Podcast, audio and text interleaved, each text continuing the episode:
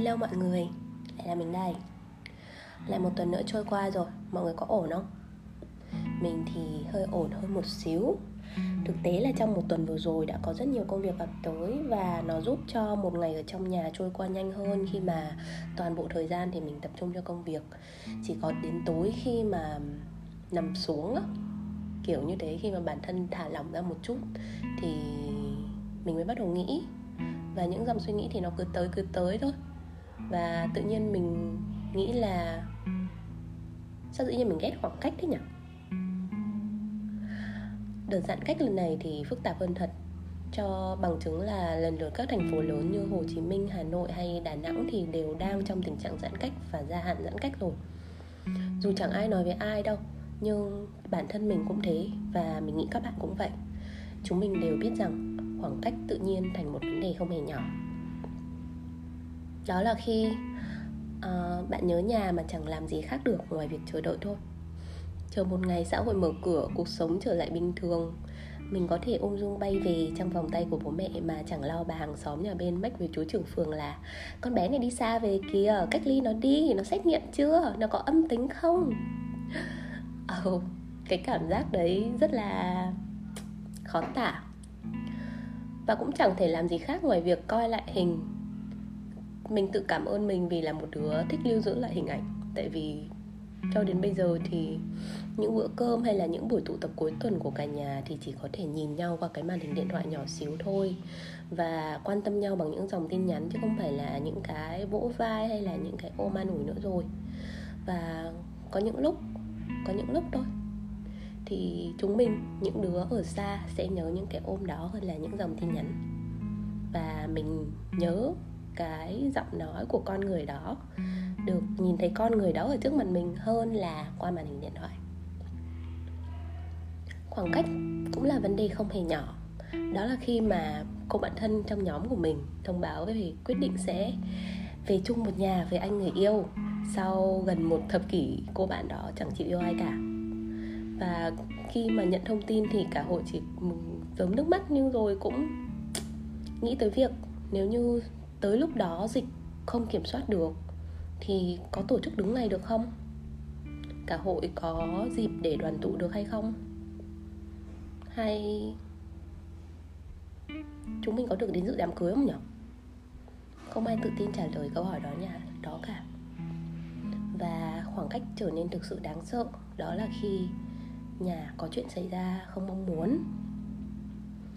À, ba mình là bác sĩ ở một bệnh viện ngoài hà nội và tuần này thì ba đã chốt danh sách đoàn hỗ trợ gửi lên trên thành phố rồi.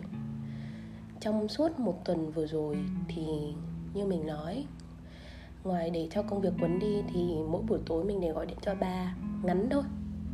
Ừ, thường thì hai ba con cũng không có tâm sự với nhau nhiều. Chỉ có con cần gì không con thiếu gì không? À, con có việc gì à? Đó là những cái câu hỏi rất là thường xuyên. À, nhưng mà đây là đây là lần đầu tiên ba hỏi là, con có giận dò gì ba không?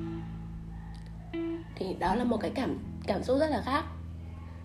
Tại vì ờ, từ mùa dịch đầu tiên rồi, khi mà đọc tin ờ, những ờ, bệnh viện lớn sẽ cần phải hỗ trợ nhân sự đi vào những cái khu mà đang dịch cao điểm á, thì mình luôn cầu nguyện cho đến cái ngày mà ba và mẹ sẽ không phải đi, hay là dịch nó sẽ ổn thôi tất cả sẽ kiểm soát được thôi.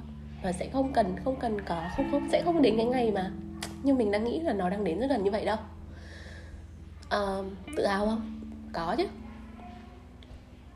Vì à, ba là bác sĩ mà. Mà cũng không phải ai cũng có điều kiện để đi như vậy đâu. Và cũng không phải ai cũng sẵn sàng. Nhưng lo lắng là một chuyện. Và việc um, việc nói chuyện với ba nó nó chỉ dừng ở việc là có thể hy vọng được thôi rằng không có một cái điều gì tồi tệ xảy ra cả. Và ba sẽ ba sẽ về, ba sẽ chiến thắng đại dịch. Bên cạnh đó thì um, trong tuần vừa rồi, một người bạn của mình cũng có người thân ra đi. Chắc đấy là cái điều cuối cùng và cũng là cái điều mà chẳng ai mong muốn cả. Bởi vì khi mà đại dịch đang căng thẳng thì sẽ hạn chế rất là nhiều trong việc chúng ta có thể gặp nhau.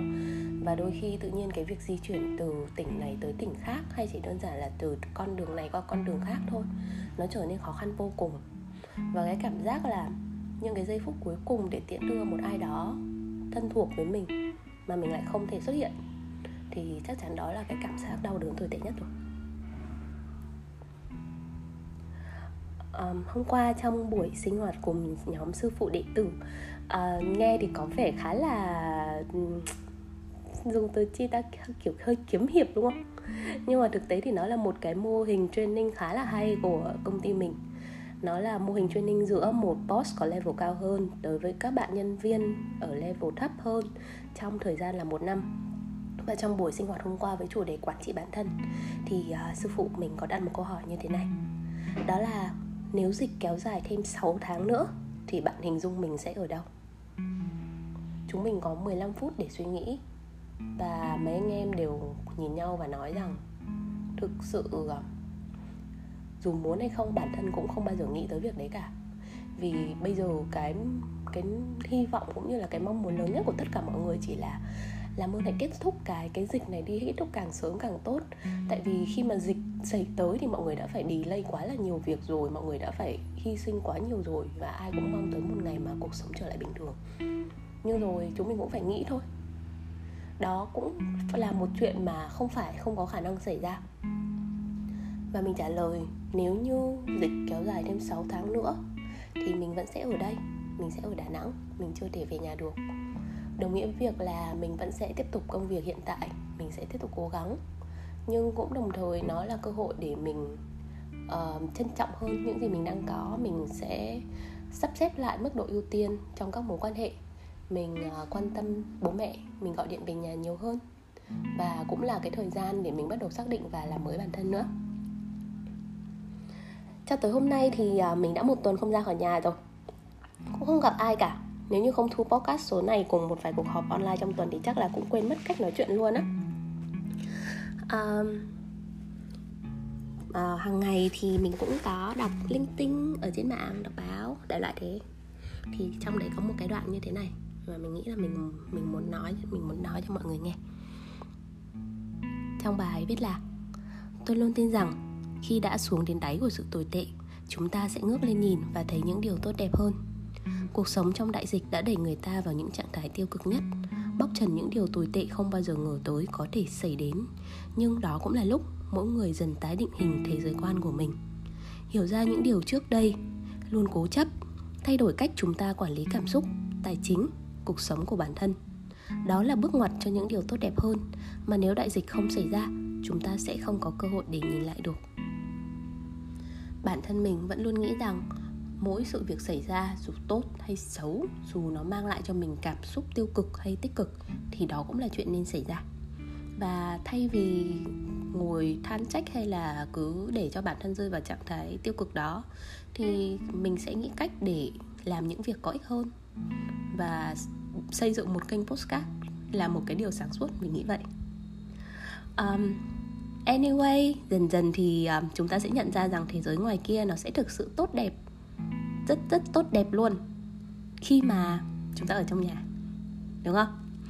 Vậy thôi à, cố lên nha. Rồi mọi chuyện sẽ ổn và chúng mình sẽ gặp lại nhau. Xin chào và hẹn gặp lại ở các số tiếp theo.